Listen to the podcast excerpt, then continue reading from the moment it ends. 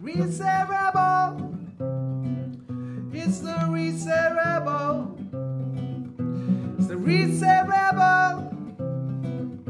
It's the Reset Rebel. Coming to you every day. Welcome back to the Reset Rebel podcast with me, Joe Yule. And today's edition of the show, we are on the tranquil sands of Sant'Eulalia. Um, we've had a, few little location changes already this morning. We were going to meet in the square by the Royalty Cafe and the fountains. But actually, Sant'Eulalia is a hub and a, a, buzzing hive of activity on a Tuesday morning, as we've just discovered, trying to find somewhere to record today's episode of the Reset Rebel. And that's a good sign, really, isn't it? After the recent months that we've had, that there's just so much going on here. There's a lot of cleaning people, there's a lot of dog walkers, um, there's a lot of activity in terms of sort of cleaning this um, beautiful town up, which always makes me very happy, seeing as I live here, to see there's so much work going into making it a beautiful space for us all to reside. So I'm feeling quite lucky on that front. But when you come to record a radio show, it's a slightly different story. Um, but today's guest is someone I've been trying to uh, to get my hands on uh, for a little bit of time now. She's quite elusive. She's quite difficult to capture, but I have got her bottom on the sand firmly next to mine, um, and we're going to have a chat today about the food um, story of Ibiza and the fact that yeah, there's kind of um, there's kind of a lot of work to do, really, to, to get things back to um, the kind of historical nature, I, I, guess, of how times were in years gone by. So I'm here with the co-director of Ibiza Produce, and that is Gabrielle Gambina. Good morning. Hi, good morning, Joe. Thank you for having me. Oh, thank you so much for coming. And um, yeah, like I said, we have been on a little walking tour of town this morning, trying to find a good spot. But this feels like a, a lovely place. The sun is shining. It's a beautiful clear, calm day. The sea looks perfect for paddleboarding, actually. It's very flat and tranquil. Yeah, totally. Yeah, I think we're very lucky to live on this island. Um, and this is why, since since I first moved here about four years ago, um, I wanted to to do something to you know embellish and enhance and, and give back to this beautiful space. Where are you from originally? I'm from the island of Malta, so in a way, it, we have a similar similar setting, um, history wise, also similar with the Phoenicians and all that. So um, I feel very much at home here. The Phoenicians and all that. that was a wonderfully succinct synopsis of the history gone by. yeah. I quite enjoyed it. Yeah, I think what, what I what I love most about about Ibiza, um, when I compare it to home, is um, the vast green spaces. Um, there's so much um, beauty and there's so much we can do to uh, you know to enhance and and basically cultivate land which uh, if we if we don't if we don't cultivate as we as we can see when we're in the countryside in the campo um, the pine forest tends to take over. And and that's obviously a big hazard for, for fires. Um, and this is this is how kind of with the Ibiza Preservation's um, objective of preserving the landscape of the island, um, this is where we came to the point where we realized that we needed to cultivate more of the land in order to really preserve it going forward. Um, so we, we carried out a study uh, a few years ago to understand the differences between demand and supply of uh, local product, of, of fresh produce on the island. And what we found out, I mean, there were, there are various bottlenecks, but I think predominantly is the fact that there is um, room for expansion in terms of existing farms. Can we just backtrack a little bit before we kind of launch into that? Because I feel like, you know, Ibiza for me feels like the kind of place where, you know, you would expect with the lush landscape you've just been describing for there to be, you know, a lot of activity in terms of kind of, you know, farming and harvesting. The unbelievable abundance that I see every time I drive through the campo, all I can see is oranges and lemons and figs and almonds and carob and you know the list goes on. But I, but I was reading the other day and this is kind of the reason I wanted to have this chat to you is that you know I found out there was only 2% of the products that are actually being made here, or the, or the stuff that we're eating, more importantly, is actually coming, um, you know, zero kilometres and is actually coming from the island. We've got a wonderful sound of a, a, man cleaning the roads behind me. You know, I kind of wanted to, to have a chat to you about that because I, I think, you know, not only was I surprised, but everyone I've ever had that conversation to, just, I, I, I find that unbelievable. Yeah, uh, I was shocked when I first heard it um, until I spoke to Helena Norberg, who's a big localist um, around the world, you know, doing campaigns on, on how we should consume local. Um, and it's actually um, symptomatic of, of the world that we live in in terms of global trade. And the idea is that in terms of fortifying an economy, you need to have um, a certain level of global trade. And this is done by imports, through imports and exports. And this is why, uh, for most countries, you'll find that um, the consumption of local produce ranges from 2 to 5% on average. Um, that seems very low. What? Why? I don't understand that figure at all. because the more we consume in terms of imports and the more we export, then it looks better for our trade, our balance of payments. Um, and but that's is... basically outrageous. Absolutely outrageous and disgusting and horrifying. Let's acknowledge that, please. Yeah, for sure, for sure. This is global economics. This is capitalism. This is this is the world that we've come to accept. And until we we get involved, we get into grassroots and see exactly what's happening, um, and make a change for ourselves. Each one of us can make a change. Each one of us can um, decide to consume local and and you know help local trade as opposed to global trade. I think that's that's what we need to think about. In fact, our, our motto is think global or dream global, but eat local. Mm. Um, but I think that that is a beautiful phraseology. But shouldn't it be dream local? You know, go go away global. I mean, ultimately, you know, that feels like yeah, the dream is to be eating the things that don't have to come from elsewhere, and they come, you know, in plastic packaging, and they're infiltrated and infused with outside factors that we can't control. And surely the one beautiful dream that we have here is to eat things that we know where they come from. We know what, you know, touched them before we ate them. You know, what went into that soil, what kind of water, what kind of pesticides. These are, you know, all intrinsic parts of, you know, how we're going to be able to control our reaction in our bodies to those kinds of substances. And you know that's where illness and disease and cancer and you know all of these things are coming from. And i think when things are imported we have no idea. You know no one goes into mercadona and goes oh could you tell me how those vegetables were grown? I mean that's just not how it is. For sure. And the other thing is it's I mean, it's a, it's a, I think, very natural thing when you are eating something that's just been picked from the ground. It's full of nutrients. The nutrients start dying off as time passes. So imagine if you're, I don't know, consuming um, an avocado that comes in from Peru. Can you imagine? You know, when when was that picked? How long was it in refrigeration?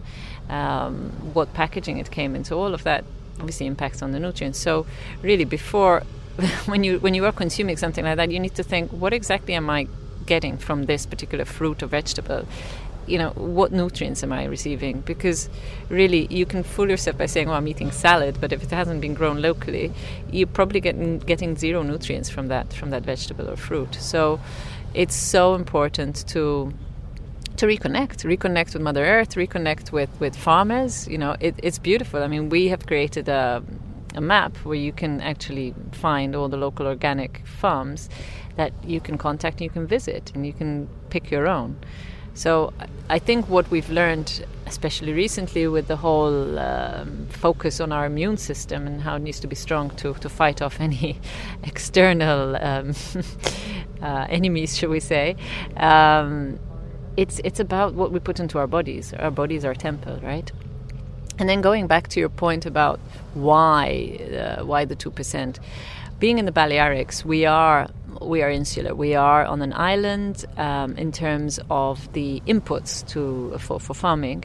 Um, unfortunately, the subsidies from local government are very low, and therefore we cannot compete with the prices of uh, mainland produce. So most of the time, uh, a distributor or a restaurant that needs to, to choose between the cost of a lettuce, for example, that comes in from mainland Spain versus a lettuce produced locally, um, as a business person, they're going to go for the cheapest, and the cheapest tends to be what comes from abroad because locally having smaller area, surface areas to work with and higher input costs means that their output cost has to be of a certain level in order to be able to make it um, economically feasible for the farmer. Now, something we're personally very excited about here on the Reset Rebel, aside from this amazing interview, is our new Patreon account. Um, after making this show for 80 episodes over two years, we kind of really feel that we want to expand the work that we do to give back to those suffering from anxiety and depression on this podcast. And we can only do it with your help and the work we are doing, giving back free retreat spaces on the island and offering treatment to people who really need it but maybe can't afford it, brings us so much joy. And it really needs you to get on board and help us through this membership program. To join and contribute, there are three tiers with lots of extra exclusive Ibiza content that you can enjoy depending on the tier that you choose. But at the very least, for as little as five euros a month, you can help us just keep making this show, and we would be so very, very grateful. To sign up, pop over to patreon.com slash Ibiza, the Reset Rebel. That's P A T R E O N dot com slash Ibiza, the Reset Rebel. Now, on with the show. Thank you so much for listening.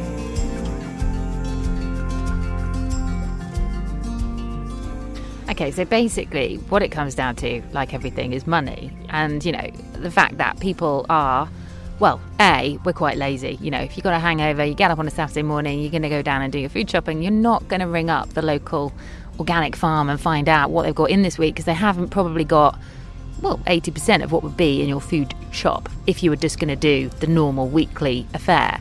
But, you know, at the end of the day, right now in this moment in time, no one's really got any money here in Ibiza. I mean, of course, you know, the rich will stay rich, but there's a lot of people here who are struggling.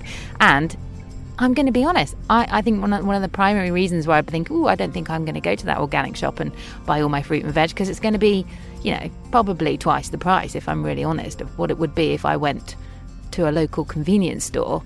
Um, you know, I don't want to name any of those horrible names. I don't want to promote them on this podcast, but I'm not going to lie. Sometimes I just haven't got time or the funds to go and just, you know, do a massive, organic, beautiful, farm grown, zero kilometre food shop. Sorry, I'm not a millionaire. So I think that is, you know, particularly now, currently at this moment in time, you know, we know there's a lot of people here who are at the food bank, like, you know, every week. And I think, you know, the, the financial factor comes into that quite heavily for a lot of people. Yeah, I totally hear you. Um, I think it's a ma- it's, two things. One is a matter of discipline in terms of because you mentioned the laziness, but it's a matter of discipline and saying, okay, once a week I'm going to visit this farm or this market. Uh, we're very lucky that in the last few months now, a local farmers market has started in San Antonio uh, weekly, and there's over 13 producers there. And you have a range of organic and non-organic. Um, product. Now, the, the reality, I just want to touch on that organic bit. Um, the island, when it comes to choosing between uh, whether it's uh, an organic fruit versus a non organic fruit that's grown locally, um, and if it's a cost thing, um, I would always say go with, with the local. Um, because anyway in Ibiza we don't have these large surface areas that are sprayed with lots of poison and chemicals. Um, the reality is, if you if you dig a bit deeper, the why the conventional farming, should we say, is is non-organic or non-certified, is because um, probably the the compost itself or um, some kind of input is not totally uh, organic. But in terms of the general picture, I would say buy local. Now, uh, can I ask you, sorry, yeah. because you've got the knowledge and I don't. I've got so many questions for you; it's quite endless. But I'm, what is the difference in your, um, you know, in your phraseology uh, between organic and non-organic? For a lot of people out there, they see that stuff in the supermarket.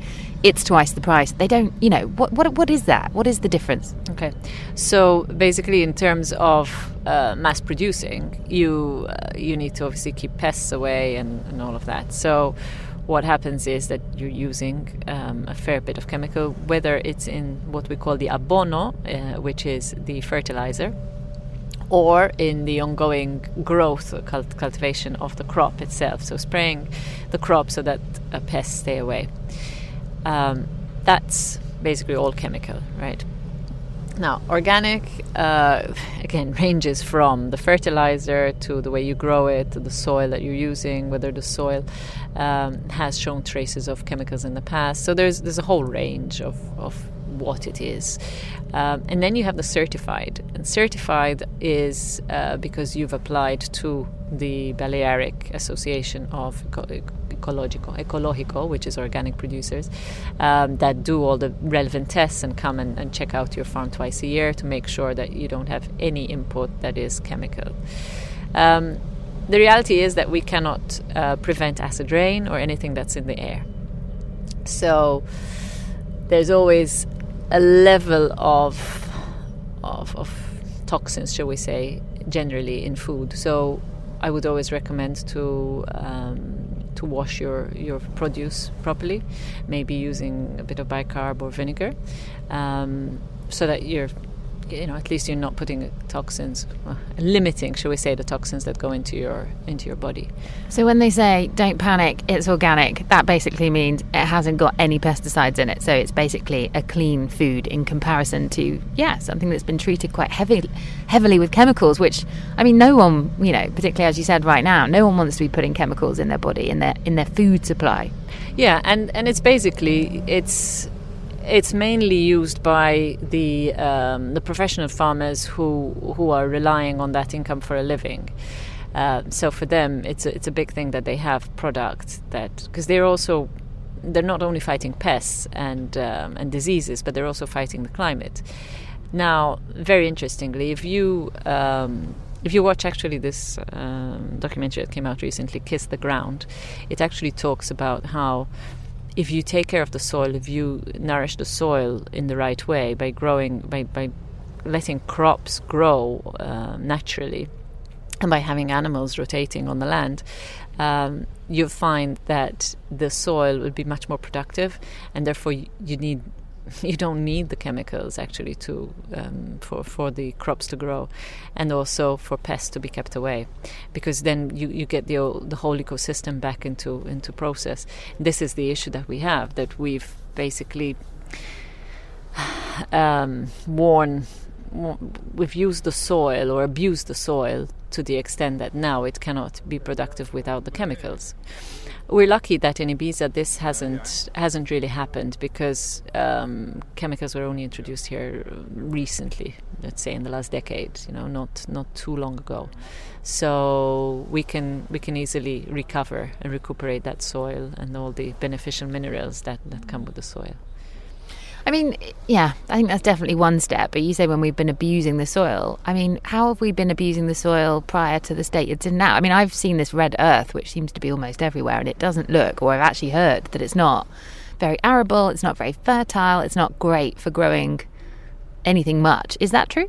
No. I mean, Thank God. See, you can see from, I mean, just by visiting markets, you can see the, the range of vegetables and fruits that we can get from this from this land.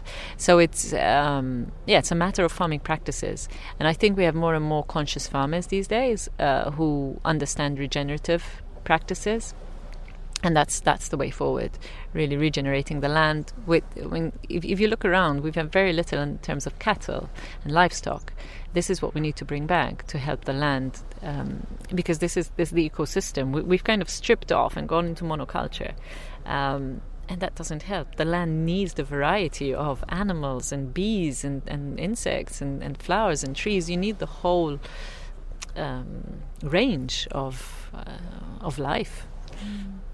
Tell us, I mean, you know, I was reading that bees are the kind of guardians and protectors of the, of, you know, food productivity. And you've got like a little project going on within Ibiza Produce to actually create our own little bee culture and experiment. Tell us a bit about that before we move on more to the farming and the zero kilometre stuff, because I find that also really interesting. Yeah, I think we have quite a few uh, beehive enthusiasts on the island, which is really nice. Um, so we at the moment working on a pilot project at uh, Can Moreno, which is a farm run by Rosalina. Um, she has been cultivating crops now for the last five years, And in the summer of 2019, she had made she noticed a major issue with uh, the vegetables that weren't quite right. They weren't quite uh, maturing in the right way and growing the right way. Um, and on investigation, she realized that it's the lack of pollination from the bees. In the summer on this island, we have very little in terms of flowers. The bees need those in order to then pollinate the uh, the product, the produce, the actual fresh produce. So the idea is, we, we, together with um, with various uh, with, with a fair bit of research that has been done by the the beehive, the beekeepers. Um, we're just like we've lost the man doing laps of the fountain, but we have got a sneezing human in the sea in front of us. we are in a the, the, the, environment is alive around us, right? It's thriving heavily. It's thriving. so, so the idea is to uh, we've identified a number of shrubs that flower in uh, in the summer in the climate of, of Ibiza, and we've uh, we've sponsored the cultivation of these shrubs, the planting of these shrubs over the last of this past few months over the summer, and these will grow over a three year period to provide the bees with enough uh, food, should we say, so that then they are happy and they can they can pollinate the the produce, which is what's important. Sorry, explain this pollinate the produce. What does that actually mean? Because I don't really know. Yeah, I mean, I've got a vague idea of what bees do, but I mean, I that doesn't make any sense to me. well, I'm not a bee specialist, but basically, the bee goes from flower to flower, and and it's it's enriching and, and giving life to that plant and this is why this is why the, the, whole point of that we need bees mm. um, and and they need they need water they need flowers and and this is all they need to be happy and, but we've stripped the land of that and this is why it's so important to bring that back so what do they do to vegetables you said you noticed that the vegetables were not thriving in the same way they normally do because there wasn't enough bees. So what what do they what do you think they do? Do they do the same thing to vegetables? To the plant, to the flower of the vegetable. You, you notice when, when a plant comes up, right? You so you have a flower that comes up, and then the vegetable. Most of the time, the flower comes up, and then the vegetable comes up from that flower. So that flower needs to be pollinated uh, by the bee. So the bee is bringing nutrients to to the plant, and that goes through to the vegetable. And then you see the shape and color of the vegetable, and you notice, okay, this is growing in, in the right way, or it's not, or you know, it's not the right color. Say it's yellow, right? This year we had a big problem with cucumbers and the whole melon family on the island, um, because yeah, this is one of the factors: the fact that we don't have enough bees. They did seem a bit more expensive, the melons this year, I have to say. This summer, I was like, whoa, I normally eat nothing but melon in the summer, but I did again find myself a bit reluctant to pay extra. But you know, again, it's just you know, there's just a, a constant struggle I think with the with the kind of financial side of, of eating these amazing things that come from the farms. And of course you know like most people on this island have the best of intentions. And if it wasn't you know, such a situation going on right now, maybe, you know, I have and do still continue to support as many local places um, as I can, and I do. But I'm more interested in the fact that, you know, I think your project, well, I know the Ibiza, Ibiza Preservation has been going for 10 years or more, and you guys obviously were born from, you know, their observations about a serious lack of, of various projects being. Um, cultivated in Ibiza. But, but why, you know, back then, sort of maybe in 2011 when some of the first projects were born, why do you think farming took such a, a nosedive on, on Ibiza and Formentera? Well, the, as a farmer, you're basically fighting against a number of, uh, factors, including climate, including price, as you said. You know, because it's it's more it's, it's cheaper to buy mainland produce. Um, the inconsistency and un- unreliability of uh, the market. So it, it's it's hard. It's hard. You have to wake up early. You, you don't know what's going to happen. This year we had we were talking about the melons. We had uh, major dew issues, mildew issues that have impacted the plants. The lack of bees. All of these factors that that the farmer is fighting against in order to make his product uh, of a good quality, right, and consistent quantity also. Um,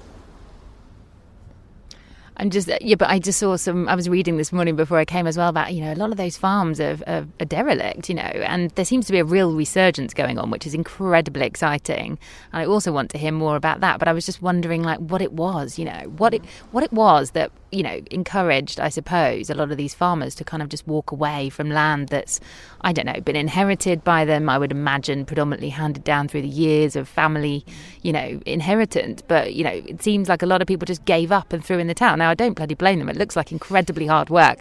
I wouldn't want to do it, but if it's in your blood, if it's you know the most satisfying job in the world, you know what it what was it what was it back then that just basically drove so many people away from doing that career? And I, as a, uh, hats off to the people that do do it, like the likes of Marina, etc. Wow, what an inspiration! But I'm intrigued. Yeah, I think it's um, it's a reflection of today's life. We want everything quick and easy, as opposed to the slow life. And a farm is all about the the long term. It's a slow life but what happened was people were looking at quick and easy money made through the hospitality industry. So what you found then is that um, most of the younger generation in back in the 80s 90s decided to go into hospitality whether it was um, in terms of working in the hospitality industry or making money from the hospital from from tourism as in renting out land and buildings and it was quick and easy money. And and that you could see that happening over a number of years a couple of decades. Um, but it's a choice between quick and easy money or your longer term um, survival of the island and, and the beauty and the landscape of this island. Tour- tourists come here because of the beauty of the island, but if we don't have the beauty of it, in the long term, we, we let it go to ruin and, and just have pine forest all over, then will the tourists keep coming? So it's it's a cycle and it's all connected, and we have to think about that. Um, I'm just going to butt in there because I just think that one of the primary things that keeps people coming back to Ibiza, particularly in a year like this one, where there isn't the usual traffic of uh, a certain type of tourism that we shan't even name. And I think, you know, one of the primary things that a lot of people that I love that come here to visit me love going out for dinner. You know, the dining scene, the gastronomy scene here is massive. It is one of the primary things that's a, a pastime, other than obviously sailing and all the water sports and beautiful things there are to do here, other than the usual. But you think, you know, surely that is, um, there's so many restaurants that do obviously use the farm to table movement as their primary kind of selling point. And I think, it, no, you're laughing, is that true? Tell me. I'm very cynical about this. Um, the amount of restaurants that use local fresh produce you can count on your two hands. Name some. No. no, but the ones that do, you can promote them. Who? Who does? Tell us. Um, I think you've caught me off guard here. Uh, I don't. I don't want. I don't want to mention some over some others, but I think yes, it is reflected in the price. Again, it comes back to price um, because you have to you have to work with what's available and you have to be flexible. So, so I think it really comes down to the chef and his ethical values. Does he does he want to give you the very best produce at at a price that's okay? You know that makes sense to him and to you, or is the chef just you know wanting to uh, create some fancy looking dishes uh, so he needs the perfect looking tomato and the perfect looking cucumber or whatever um, and therefore buys produce from overseas because he can dictate the shape and color and size and all that. So yes we, we do have a lot of restaurants on the island but I would what I would say to people is when you eat out just feel the food taste it see is is it giving you the do you feel the love in that food? Because I, I personally think that there is a difference between eating something that's just been um, harvested a, a, day or two beforehand um, and something that's traveled, been in refrigerated vehicles, and okay, has been transformed to look like something fancy, but does it taste the same? Does it give you the same nutrients and the same feeling? So, where's your favourite restaurant then? Come on, carry on. Give us, get, throw us a bone here. so I'm I'm a chef. So my, re- my my own food is the best for me, of course. But no, there are a couple of really nice restaurants on the island, um, and there are chefs who are really uh, working hard to use uh, local. Uh, one restaurant that I can definitely mention is Es Ventall in San Antonio. They they are Ibizencos through and through. It's a family business. They have their own farm. S, spell it for us. Es Ventall. Yeah, so, so it's not a Thai restaurant. No, it's E S and then it's V E N T A L L. I believe it means in in Ibizenco it means a fan.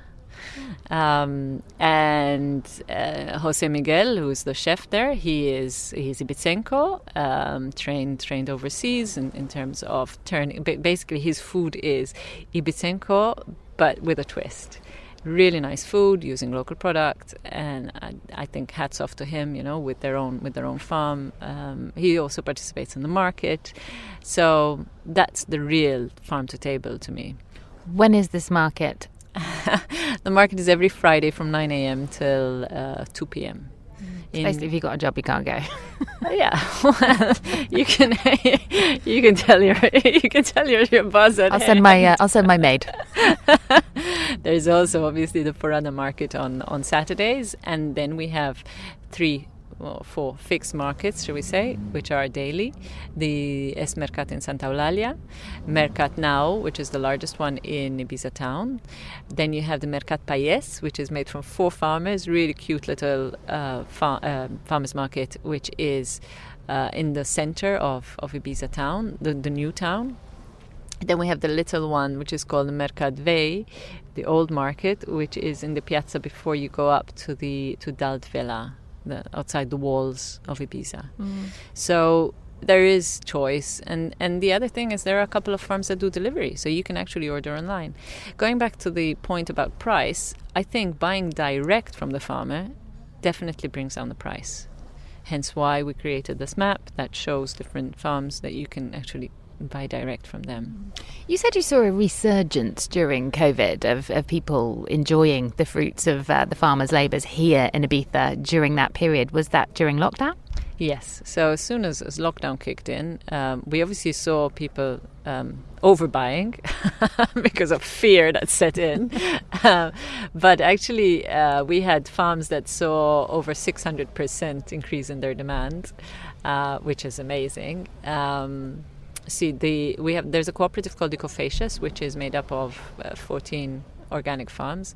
They they saw I think about 200% increase in their the demand for their weekly boxes, where people come and collect their their box. Wow. Um, and then you had some other farms that do delivery, and of course during COVID, delivery was a big thing. We also worked with a local company, a delivery company called Green Delivery, uh, whereby they set up an online supermarket with both products from the island and, and from outside the island. But we worked closely with a number of farmers to, to have that product available to locals so they could buy local fresh produce. Mm. I think um, it made us, the, the, this whole time made us reflect, I guess, time at home made us reflect about what what it is that our body needs in order to fight this virus, right? Um, and I think we became aware that yes, food, real food, natural, real food, without any preservatives, is what our body needs in order to be stronger, to have a stronger immune system. Um, and the best nutrients are, come from something that's just been freshly picked, for sure. Um, unfortunately, I think over the summer months we've we've kind of lost touch with that a bit. So we've seen demand dip a little bit. Uh, however, it's, it's stayed ahead of previous years, which is very promising. And I think going into winter, as you said, a lot of people are, are heading to food banks, which is obviously symptomatic of what's what's happened in terms of income this year. Can you tell me how bad? I mean, obviously, uh, Food for Ibiza is one of your other projects and spin offs from the Ibiza Preservation. And obviously, that has a small umbrella angle within Ibiza Produce. But do you know much about what's going on there? Because I heard that the queue down there was like 100 people deep the other week for the food that they are giving away to families. Is that something you have much knowledge of? Or? Okay, so Food for Ibiza is separate. It's nothing to do with Ibiza preservation. It's, um, it's a separate um, initiative that I started about four years ago. And they had about, I think, 160 families uh, on their books, I mean, regularly. So this was before before COVID.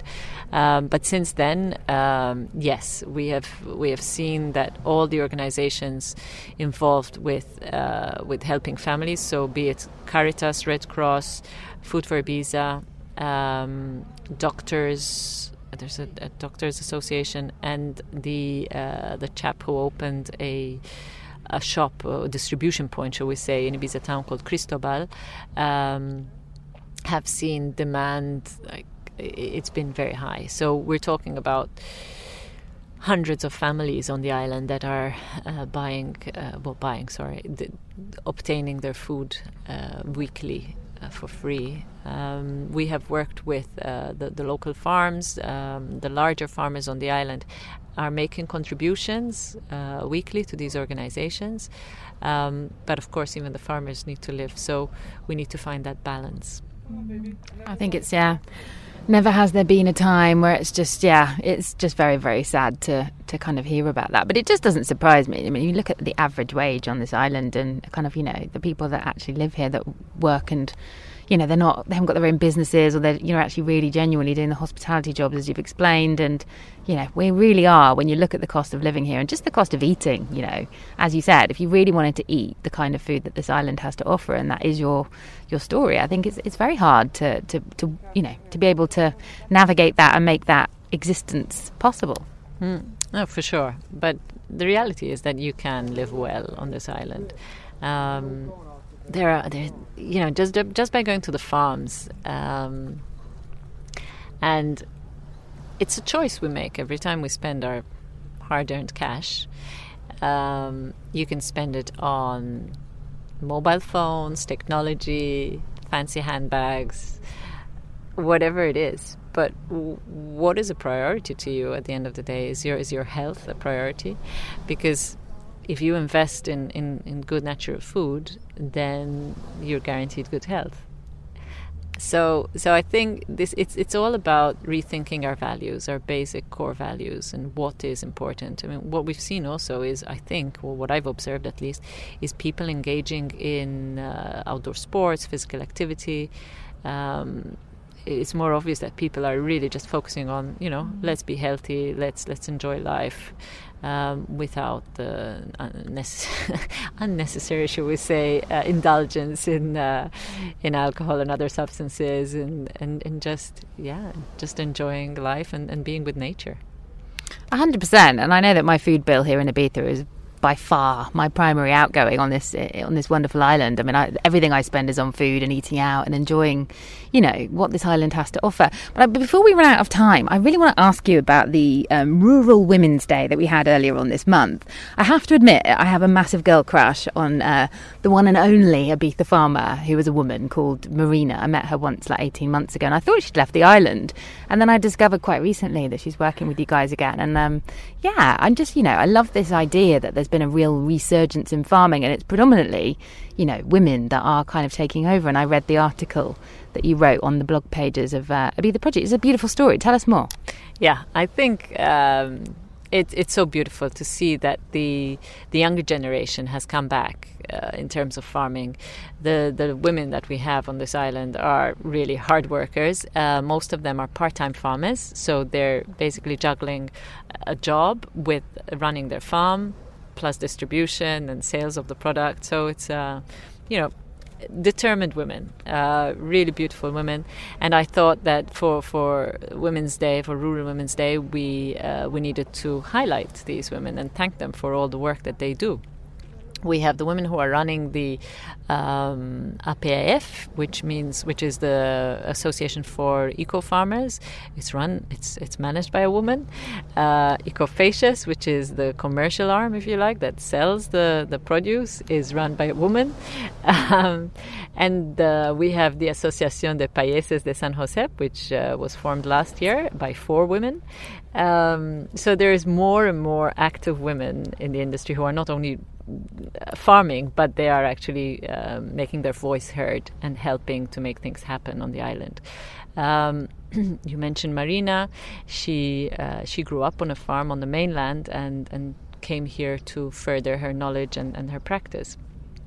Um, and we have a few cases who of, of women who come from a non-farming background who have uh, felt that the land needs them, so they've trained, um, you know, in permaculture or, or regenerative agriculture, in terms of what they can do to help this land go forward. Then we have people like Fina, who has the beautiful Sescabretes goat's cheese. Uh, her and Pilar have 60 goats, uh, which they milk daily, and produces amazing, amazing goat's cheese. She also, Fina also has a farm uh, where she grows a number of crops, and she has also recovered uh, the local grain xeixa on her farm. There was a real project with the local seeds and grains as well, which was actually that's exactly what I met Marina because I interviewed her with um, Love Food Ibiza, lady called Okay, Tess, yes. and um, yeah, she was very, very, very passionate about those grains. Yeah, yeah, yeah. No, I think I think it's so important. Uh, heritage seeds are, are really key uh, because what's happening worldwide is that we're losing the authentic seeds because of GMO and all that. So But why do you think women, you know, are kind of like basically taking over this seed in such a, a powerful way? I think we are we are caretakers. Uh, women with, within us are we are born to take care of children, right? And in this case, our child is Mother Mother Earth.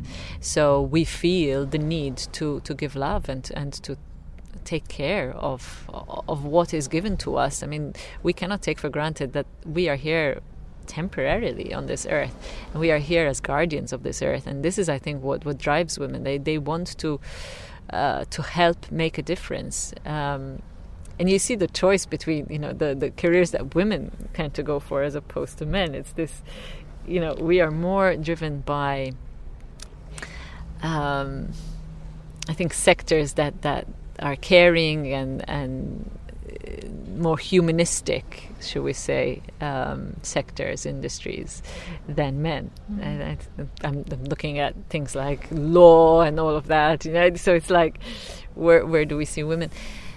And I think we just have a connection to nature that is within us, is deep within us, and we, and this is why we're seeing it in the farms. We, there are a number of, of young men who are obviously uh, reviving the, the farming industry here on the island, but I think yeah, the women are more predominant at the moment. That's for sure.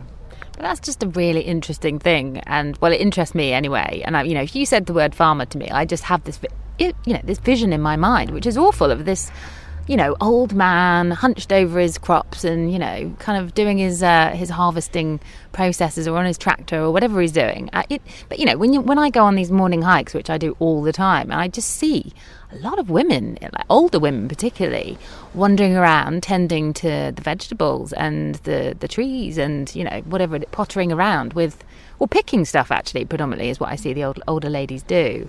looks like really hard work, but that, that really is just beautiful that there's a lot of younger women. You know, why did Marina come back? Where did she go? Obviously, I'm just obsessed. I admit it. She needed she uh, she went to France to learn about viticulture. Um, so she was there in, in France working on a number of different farms to learn about the process of viticulture. Um, her on, on her father's land, she, they also have uh, vines and olives, and therefore it's it's rounding her education, if you like. And I think we all need that. We all need to to you know to learn new things and to supplement our knowledge. And there's always uh, other people to learn from, right? Going back to the women, you said you mentioned the older women. I think when when I mean research shows that women have always been in agriculture. They have always been in farming. Is that they haven't been highlighted, and and this is why now it's the time for us to shine. Um, you mentioned tractors and all of that, but um, really permaculture doesn't use machinery. So actually, for a woman, yes, it is hard work. It is tough work for sure. However, you don't need necessarily to handle big machinery. I love to see a woman on a tractor. I think that's so cool. However, yeah, you can do you can do without heavy machinery. You can still um, you don't need to till the land. Of course, there's this whole uh, argument now about tilling and no tilling and, and how to regenerate the soil. Um, but I think women have it in them. We can we can do we can do it all. Um, you know, it's not a bit. It's not about strength, or it's it's probably more about uh, mental strength as opposed to physical strength. Well, there's no denying that you know women, you know, through time have done like the most impossible jobs, and you know, raising kids, for example, and actually giving birth to them. Let's let's let's not get on our uh, our high horse. We could be here for another hour. At least. yeah. No, look, I think I think in society uh, we need a balance. We need we need both the feminine and the and the masculine. Um, I mean, it's a reflection of what goes on in each, in each and every one of us. We have our masculine side and our feminine side, so it's a balance, and I think we can all work together harmoniously. For sure, but I just really love the fact that you actually, you know, celebrated that properly on the 15th of October and gave it a name and wrote an article. And it was like, yeah, actually, if that really is a thing that's happening here, I mean, obviously, if everyone kind of walked away because it was too much like hard work about 10 years ago or more, like, it's great that it's happening again. And there is a real focus on that at the moment because, you know, 2% is really not is not good enough. So if anyone is listening to this and hopefully they feel a little bit more inspired, including myself now, to actually make the effort and get myself down to my closest farm, which I think is Terramassia actually. I'm going to go down there and um, yeah, see what's going on. Yes, and you have a bell across the road from Terramassia as well. Um, then we have Canzol, which is very close to Ses Escoles on, on the San Juan Road. So there's a there's a whole a whole range of farms, and there's more and more coming up every day. So when we produced this map, uh, a year ago, um, we already had 23 farms, organic, just the organic farms on this map. And since then, I'm sure there are at least another 10 that have appeared. Because um, I think there's a resurgence in general of people wanting to go back to the land.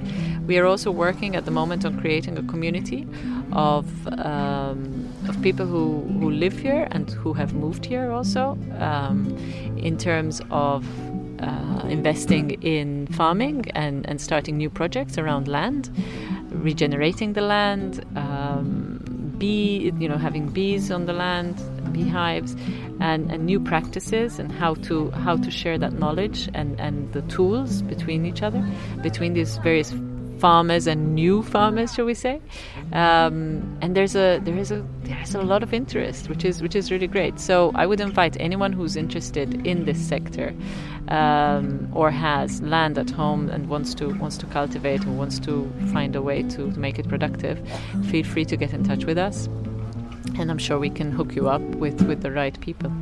Yeah, that sounds epic. I mean, yeah, literally the only farmer I knew sort of giving a few tips about how to grow, uh, you know, from home was Andy at La Granja. And I think he's actually left now. I, I, spoke to his boyfriend the other day. So, you know, another great farmer leaves the island. So it'd be great to have more information on, you know, how to get involved and how to grow your own and um, where our local farms are. Mar- Gabriella, I want to call you Marina there. Quite scared about that. well, we are good friends. So, yeah, and, and it's, it's often you see us together. So, yeah, okay. You just, yeah, same kind of, uh, same interest, same passion and obviously, you know, a deep, deep love for the island of Ibiza and uh, and all that we can grow here. So, thank you so much for joining us on today's t- on today's show. thank you so much. And just one thing. Um, when you're making your food choices, just think what's most important to me: my money or my wealth, uh, my wealth or my health. health is wealth, so both. Great. Thank you so much for having me. It's the